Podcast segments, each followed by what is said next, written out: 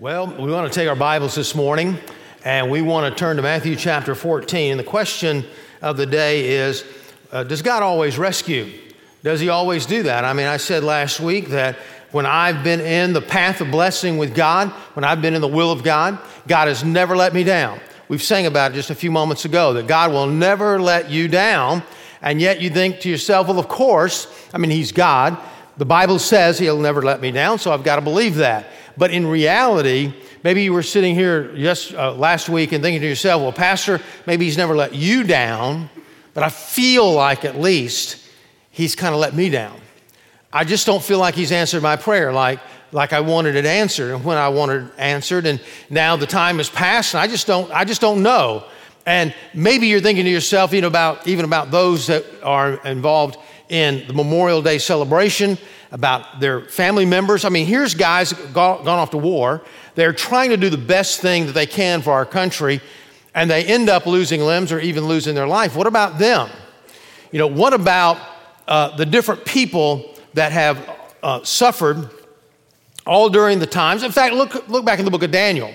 And some of you that are familiar with that story about Meshach, Shadrach, and Abednego, here they go into the fiery furnace, but just before they did, they looked at Nebuchadnezzar and said, You know, God is well able to overcome this and rescue us from the fire. But even if, even if He doesn't, we will not bow down and worship you as Lord. Well, it opens up the possibility, even if. What if He doesn't? What if he doesn't really come through just right for us? It's, it's as though we're experiencing a vertigo on a spiritual level. Now, how many of you ever been through physical vertigo before? I mean, this is a younger crowd. Man, the last crowd, just everybody just went up. You know, I guess the older you get, you know, the more you experience, you know, the imbalance. And, uh, and so I'm talking about you've experienced dizziness and things like that without any substance in you. Any, anybody here, you know, besides me? I, I've experienced uh, physical vertigo before, so bad, in fact, I had to go to the hospital and uh, get some fluids into my system. My brother in law, uh, just a couple of years ago, after years of being in the ministry, had to step aside from the ministry because he could barely stand up because of the vertigo that was going through.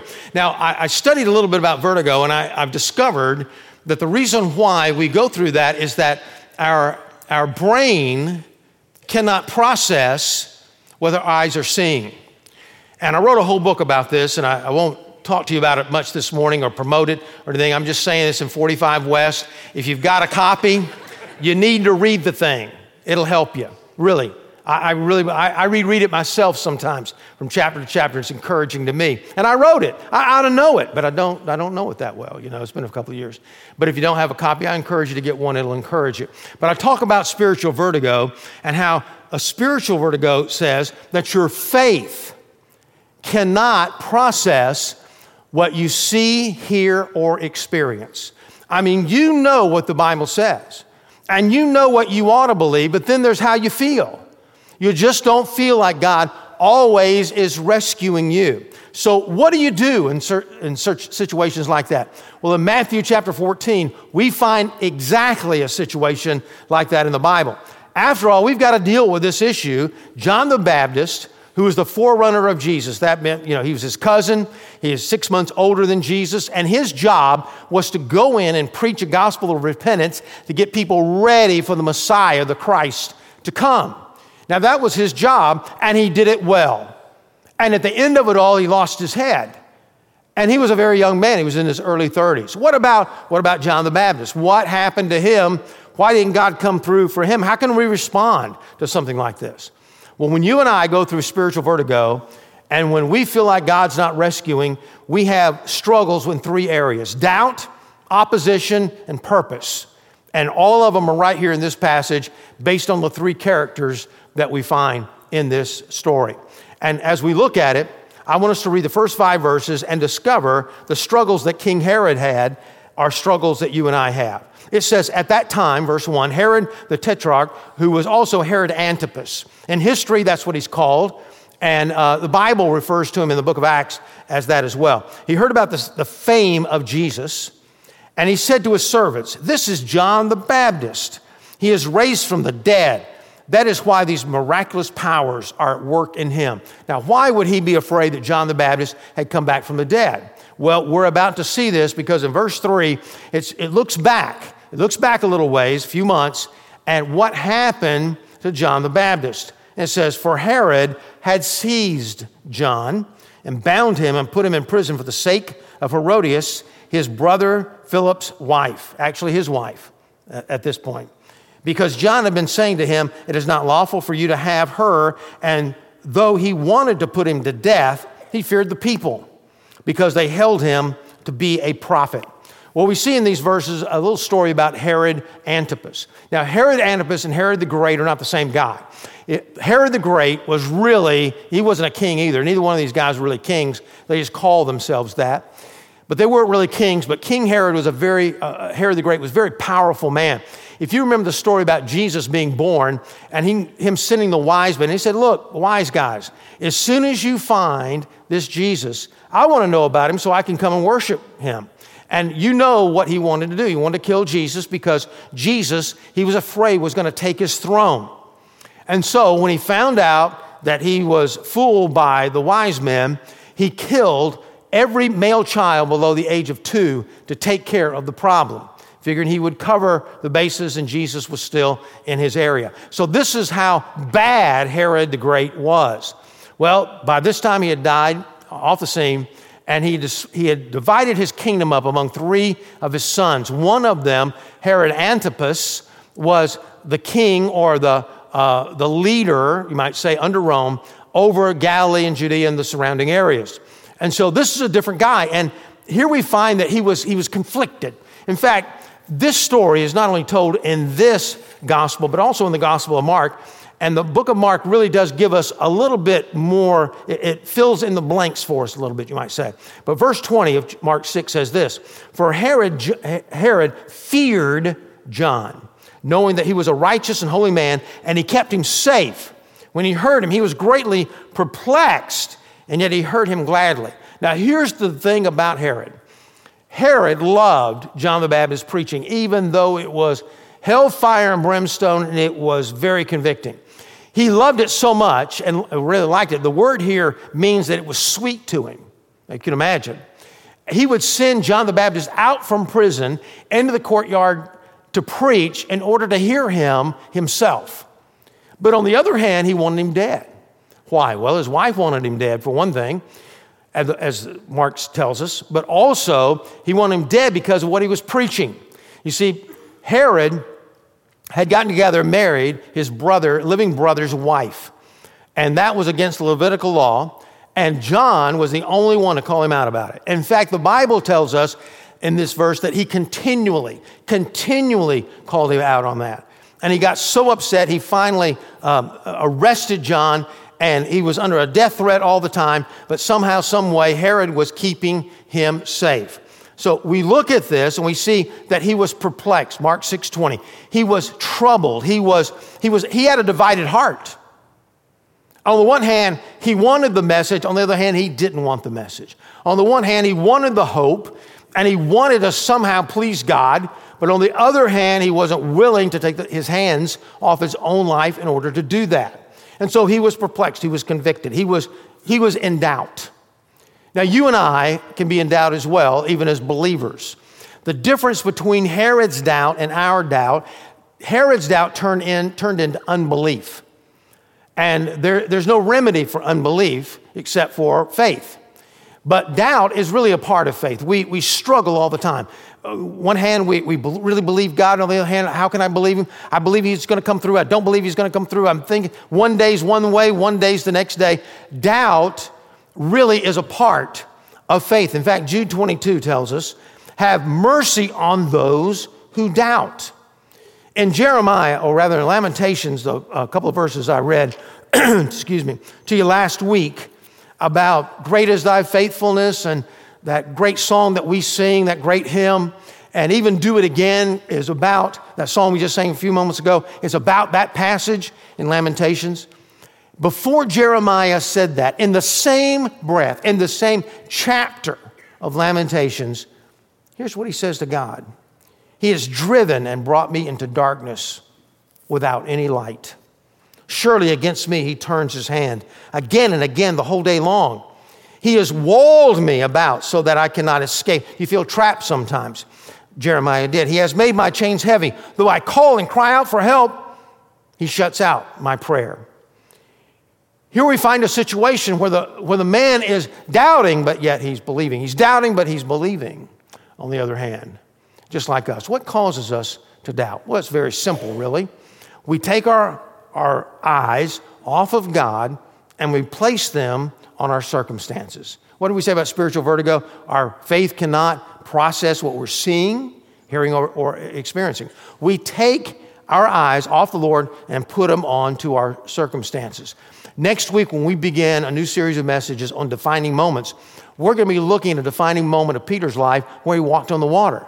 And really, just to give you a little preview, it's like this as long as Peter looked at Jesus, he walked on the water. When he quit looking at Jesus, he fell into the, into the waters. When he began to look at his circumstances, the waves and the storm around him, the waters around him.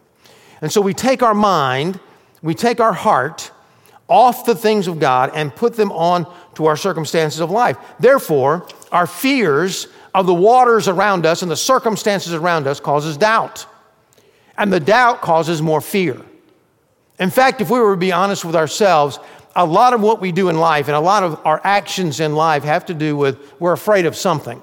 Now, I know that's unpopular to say. I've been in counseling situations before where I've just simply said, look, you know, the problem is that what you're afraid of is, oh, I'm not afraid of anything. It's like I'm making an accusation. Folks, I fear too. We all fear. If, if we didn't have fears in our life, there's a lot of bad decisions that we just would not make. But we doubt leads to fear, fear leads to more doubt. You say, well, my problem is then I just don't have enough faith. Well, maybe that's part of it. but you see, the object of the faith is far more important than the amount of faith. You know, sometimes when we look at our fears, we really are determining what is on the throne of our life, or at least what's competing with God for the throne of our life.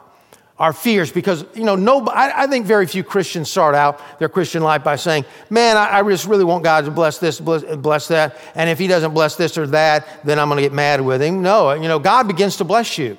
Maybe you start out with nothing. Maybe as a young couple here, you, you start out with nothing, you're just happy with one another, happy in Jesus, and then God starts blessing you with financial success, and He starts blessing you with children, He starts blessing you with, uh, with, with uh, just success, period, and, and notoriety, and, and people liking you because of your position. And you, you don't want to lose those. You just don't want to lose all that. Herod had a lot to lose. And if he placed his faith in Jesus Christ, Oh my goodness, what he would have lost so much, or at least risk losing it. And so we don't want to lose what God has placed in our path. And we fear that, and we begin to doubt that. But really, it's, the, it's really the object. We can say, well, I, I really don't know if I have. Let me ask you this. If you're hanging off a cliff and you see a branch nearby, and you think, wow, if I grab for this, just jump a little bit and grab for this branch, I can pull myself up and I'll be okay. But you look at the branch, I'm not sure that branch is going to hold me. In fact, I think I'm, it's going to pull right out of the rock and I'm, I'm going to tumble to my death. And so you're barely hanging on, you're barely hanging on. You, you think, maybe I have 10% faith in this branch. But you, you grab it and you grab hold of it and it holds you. Now I want to ask you something. What held you on that branch? Your 90% faith, your 10% faith, or was it the branch that held you up? It was the branch. You see, it's not our, our great belief in the cross, it's our little bit of belief in a great cross, in a great Jesus Christ. Jesus is the one that's going to help you. Jesus is all about the object. Are, are, are we trusting in what God has given us? Are we trusting in what God wants for our life? Well, here you have a problem with doubt that ended up in unbelief. But there's other things as well. What about opposition? You know, it's not just enough we have all this doubt on the inside, but we have opposition all around us from the outside. Look in verse 6 of our passage. It says, But when Herod's birthday came, the daughter of Herodias danced before the company and pleased Herod, so that he promised with an oath to give her whatever she might ask. Well, let me give you a little background here.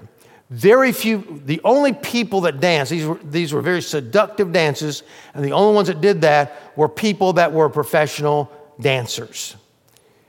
The daughter of a king, they would never think about her doing something like this. And it's believed that Herodias herself put her daughter up to this. And you say, well, wow, man, a 20 something year old. No, this daughter was somewhere between the age of 12 and 16. So we're talking about some really bad stuff here. And her own mother put her up to that. Why? Well, because of the next few verses. So he promised with an oath to give her whatever she might ask. Prompted by her mother, she said, Give me the head of John the Baptist here on a platter. And the king was sorry because of his oath and his guests. What is he afraid of? He's afraid of the people, he's afraid of his wife, now he's afraid of his guests.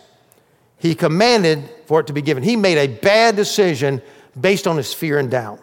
He sent and had John beheaded in prison, and his head was brought on a platter and given to the girl, and she brought it to her mother. What, what's this all about? What would possess a mother to do this? Because she was angry. What would possess a man to forget about his conviction in his heart and do the wrong thing? Folks, we're in spiritual warfare. There, there's, there's the devil on the outside. Now, I know that's an unpopular thing. Some of you are going to school, some of you are professors, and you don't, you know, it's just hard to go along with that kind of thing. But listen to what the Bible says it says, Be sober, be watchful. Your adversary, the devil, prowls, prowls around like a roaring lion, seeking someone to devour. And he devours them through the battlefield of the mind and the heart. Ephesians 6 says this Paul says, But put on the whole armor of God, that you may be able to stand against the schemes of the devil. Andrew Delbanco, in The Death of Satan, talks from an atheistic point of view, very liberal point of view, about how we have given death to Satan. We don't believe in him anymore. He says we, we write everything off to this or that or the other, and you know, we just we, the, the idea of there being a personal devil is just intellectually ridiculous. But he said this I've come to the conclusion, he says, that you cannot explain the evil and the suffering in this world just based on human evil and human heart. There's something else behind it. There's something else that we just don't understand. Second Corinthians tells us that the God of this case, the God of this world, has blinded the minds of the unbeliever. What can he do? He can take the seed of the word of God right out of your heart. Remember the parable that we talked about a few weeks ago, the parable of the soils. And part of the seed, as you're spreading the word of God, part of the seed falls on rocky soil. And the rocky soil, no room for any root, no topsoil at all. And it says the birds of the air come and, and take it, take the seed right off the top of the, soil, top of the ground. And Jesus explained that. And he said, That's the devil come along and taking the word of God from those who refuse to believe. That's the power he has. The Bible tells us he has the power to use others in our life, to attack us, to discourage us, to knock us off our spiritual balance. He has the idea of saying to you, You're not worthy. Listen, when you, you're talking about a battle of the mind, and you're saying, You know, hey, look, you, you know you failed. You know good and well that you become a, became a Christian. Jesus died on the cross for your sins. He gave his blood to die on the cross for your sins, and you're still sinning? You're just not worthy. How many of you have seen the movie uh, Avengers, the, the end game? Anybody here besides me? All right. A lot more than in the first crowd. Man, this whole, this whole crowd over on this side. What, what are you talking about? What, anyway, in the Avengers, um, Thor, who, by the way, the first Thor movie I ever saw, I thought to myself, man, I wish I had a body like his. And at last, in this movie, he was able to accomplish that. You know? Finally. But Thor failed. In the last movie, he just he failed, and in this movie, he chops off the head of the, the bad guy, Thanos. And um, he's feeling guilty, and he just lets his life go and lets his diet go, and, and he's wasting his life. And in this one scene where he goes back in time and he's talking to his mom, he holds out his, his hand Because if the hammer, the hammer would only come to him if he's worthy. And the hammer came. And he looked, he says, I'm still worthy. Dear friend, that's God's message to you today. You're not worthy because of what you've done or what you haven't done. You're worthy because of the blood of Jesus Christ. And because you've been saved by the blood of Jesus Christ, and He died on the cross for your sins, and He proved it by raising Himself up from the dead, and you've received Him into your heart, you are worthy. And don't let Satan tell you anything else. But He tells you that. And you feel bad, and you feel guilty. Uh, well, I can't expect God to answer my prayer or come through for me. Man, I'm not perfect. I'm just not worthy. And so we look at this and we understand that we work against ourselves sometimes. It's like the old story and true story about in the Roman times, they had the ships, and the motor were the rowers, and they were all slaves and they were chained. And someone that was an enemy of Rome would come chasing the ship. And if they were unable to defend themselves, they would run. Well, the people that were chasing him, if they caught the Roman ship, and if those slaves were to have survived, they would have been set free. And so here are the taskmaster masters whipping them with a whip, telling them, row harder, row harder, row harder. And they're rowing against their rescue. And that's the case with us sometimes. We think to ourselves, God, I, am not worthy, I can't do it. And, and the whole idea, listen, Satan's MO is this God, listen to me very carefully. If you don't hear anything else I say today, understand this. Satan's method of operation is the same way, same method of operation he had all the way back to Eve, and that's, this is it. God is trying to cheat you. Oh, hey, listen, same day you eat this fruit, you're not going to die. You're going to be like God. Listen, God's just after himself. God may be all powerful, but He's not all loving. You know, He wants you to serve Him in order to benefit Him, and therefore you really can't trust Him because He's trying to cheat you. He's trying to cheat you out of a good time, trying to cheat you out of your ambitions, trying to cheat you out of money. I mean, he just, that's the reason he wants you to, to give to the poor or whatever. He's just, he's trying to take what's yours. He's trying to cheat you. And we begin to toy with that lie, and it brings doubt in our life. But then, in reality, things don't always work out. Now, Meshach, Shadrach, and Abednego were rescued from the fiery furnace, but it's not always like that. John the Baptist was beheaded. And the saddest verse in the Bible, verse 12, one of the saddest verses I know, and his disciples came and took the body and buried it, just the body, and buried it and they went and told Jesus. We see a struggle here with purpose. Our last point. Struggle here with purpose. Can you imagine the disciples of Jesus showing up with a he- and taking a headless body of someone they had followed with all hope? All hope. That same, since I'm on the Avengers anyway, uh, that same movie where Thor cut off Thanos' head. Well, Thanos somehow, and I can't remember whether it's past, present, future, I don't know what it was. I'd have to watch the movie again. But anyway, he sees, Thanos sees a scene of the future. That's what it was, the future of his head being chopped off. After he'd accomplished everything he wanted to accomplish. And basically, and I don't quote this, but basically he's saying that's destiny. I've accomplished my purpose. It's just over. John had a purpose in his life. And Bible says it's appointed once for a person to die, and after that, the judgment. But God, God had a plan, a purpose, and a mystery for John's life. Dennis Covington has said, Mystery is not the absence of meaning, but the presence of more meaning than we can understand. You see, there's a point to it. And one of the points is, is that God wants to show me, and maybe you too, that I don't know what's best for my life. And sometimes because of that, I've got to wait. I told you last week, I've spent my whole life waiting. Why? Well, because we have a tendency to think, look, God, I, I know that you're all knowing. You know all the past, the present, and the future, and I know very little, but God, nevertheless, Beyond any logic, I might, I know it's not logical, God, but I just want you to know I know better for my life than you do. That's why when you didn't answer my prayer, I got mad at you because evidently you don't agree with me. And I don't, I, I don't understand why you don't agree with me. Why don't you agree with me, God? Because I mean, after all, I know best what's for my life. I know how my prayer ought to be answered. I know how my life ought to end up. I know what the next steps ought to be in my life. I just know that. And, and since you're not answering those prayers, then you're disengaged somehow. You just don't really know. God says, Look, I'm going to make you wait because I want you to realize that I know what's best for your life.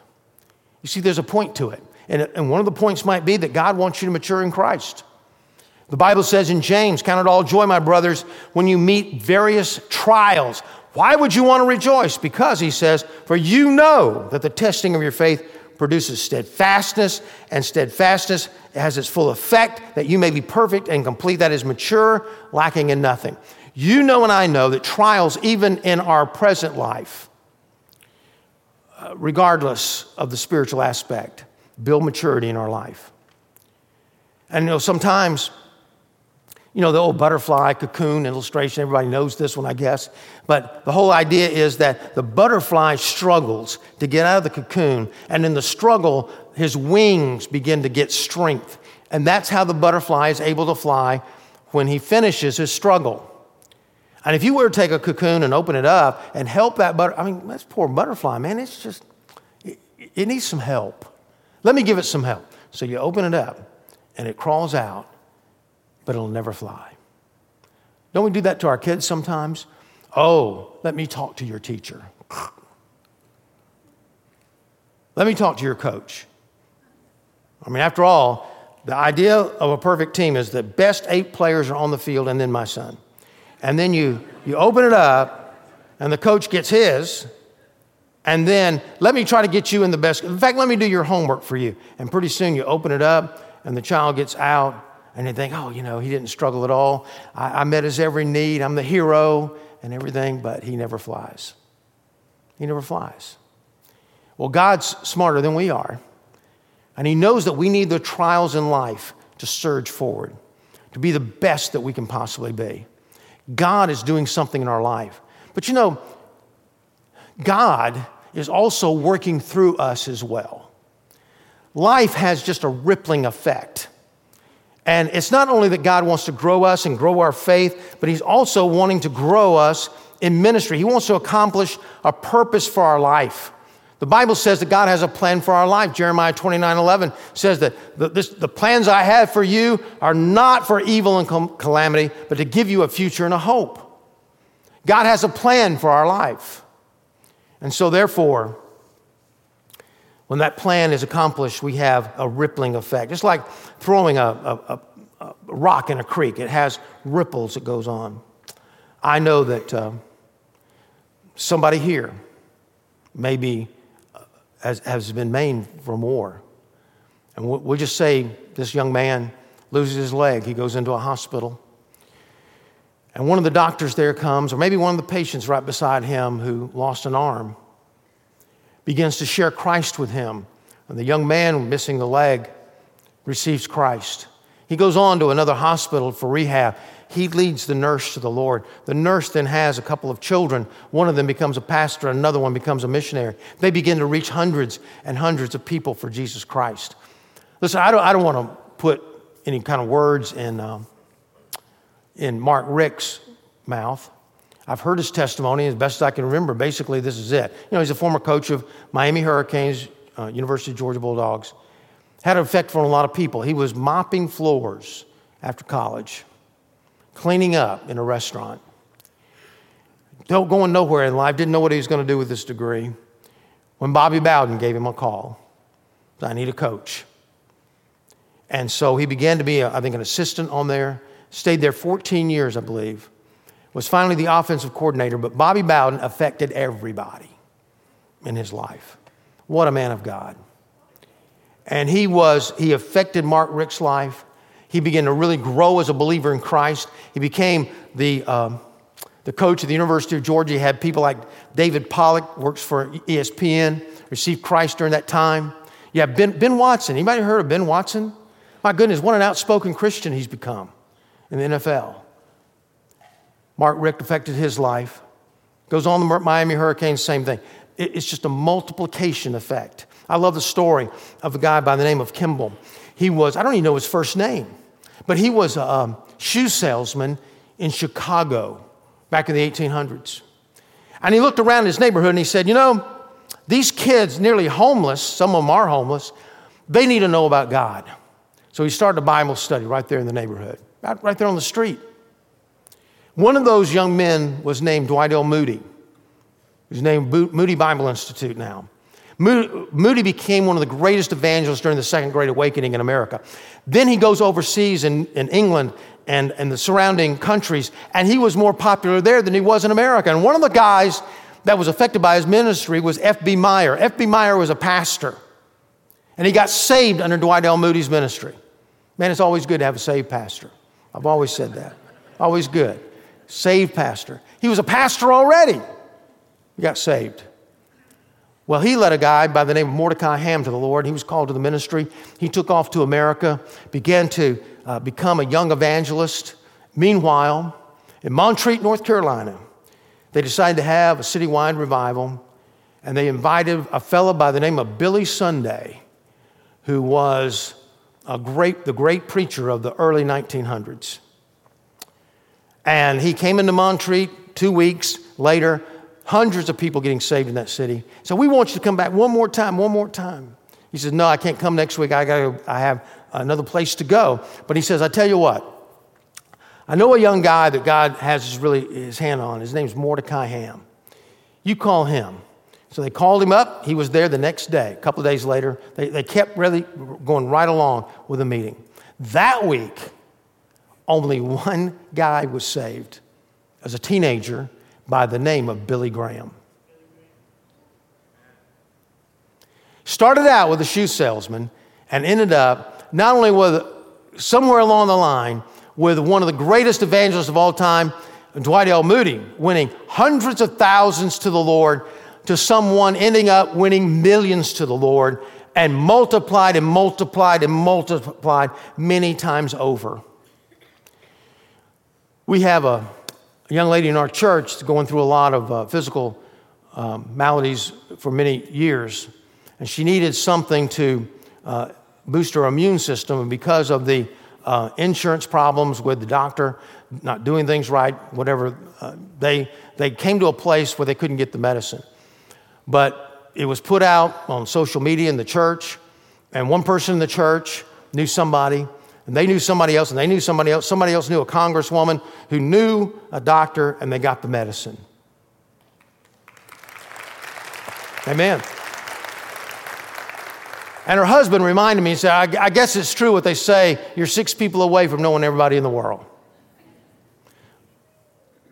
If you're six people away from knowing any, everybody in the world, then doesn't it stand to reason that you're six people away from influencing everyone in the world for Jesus Christ.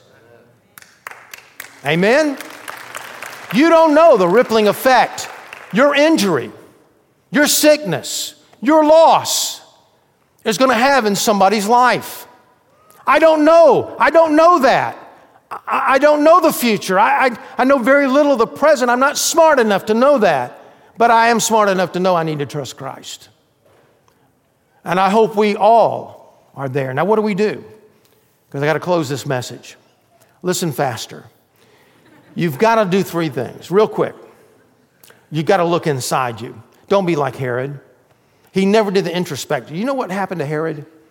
At the end of our story, here in a few months, when we look at the, the passion of Christ, Jesus went before Pilate, and Pilate said, Hey, look, I, you need to go talk to Herod. You're out of my jurisdiction. Go talk to Herod. Same Herod. Same Herod that was under convictions. The same Herod that, that was torn and divided heart between what was right and what was wrong, was the gospel and what was his own way. His doubt, his fears. A couple of years later, no more than a couple of years, Jesus Christ himself stands before him and he mocks him. Show me a trick. I want to see a miracle. Take him back to Pilate. Tell him I find no pleasure in him, no conviction. He had his point of opportunity, but instead of looking on the inside, all he could do is look at what he was going to lose. And the seed of the Word of God was taken out of his heart. What's inside? What, what is God doing in your life? What is God trying to do? What is He trying to show you? What, what fear do you have? Because whatever fears that you have is what is competing for Christ on the throne of your life. Look inside. Then, be very careful that you look behind you. So, I don't want to live in the past. No, I, I challenge you to live in the past to a certain way. Because the thanksgiving that you have in your heart is going to change the way you look at life. See, faith is standing in transit, as one author put it, between the no longer and the not yet. In the Old Testament, when they were looking to God and saying, God, I want you to do great things and, and conquer our enemies and save Israel, the first thing they would do was praise God and thank God for what He had done. Why? That builds faith. God, look what you've done. You've, you've saved me and you've saved my, my children. You've given me children and, and you, you've given me a life and you've given me a home. And God, I'm born in America where I'm free and we can think of all kinds of things. This answer to prayer. And, oh, I forgot about that answer to prayer. I forgot about Why'd you forget about it? Because we're always looking to the future and what God is going to do for us next. We're always looking for what we lack. Let me give you a little marriage um, statistic. I was reading, in fact, I've read this several times, where counselors will tell you we all like about 95% of the things about our spouse, even those who divorce. It's the 5% that drive us crazy, all right? 95%. Why do we do that? Because instead of concentrating on the positive, we want to concentrate on the lack. It's the same way with our Christian walk. God, I know you've given me this, this, this, this, and this, but what about this? God, this is what I really want. And God gives you that eventually, and you know, you just file it over here and forget about it because that didn't satisfy either you. But, but God, if you just give me this, then that'll satisfy. No, God gives you that, and you slide it right back over here and forget about it again. You look at what God has done for you in the past. As Colossians 1:12 tells us, giving thanks to the Father who qualified you to share in the inheritance of the Son. Listen, if you woke up this morning with more health than illness, you are more blessed than 6 million who will not survive this week. You have never experienced the danger of battle, the loneliness of imprisonment, the agony of torture, or the pangs of starvation. You are ahead of 500 million people in the world. If you attend a church meeting without fear of harassment, arrest, torture, or death, you are more blessed than 3 billion people in the world.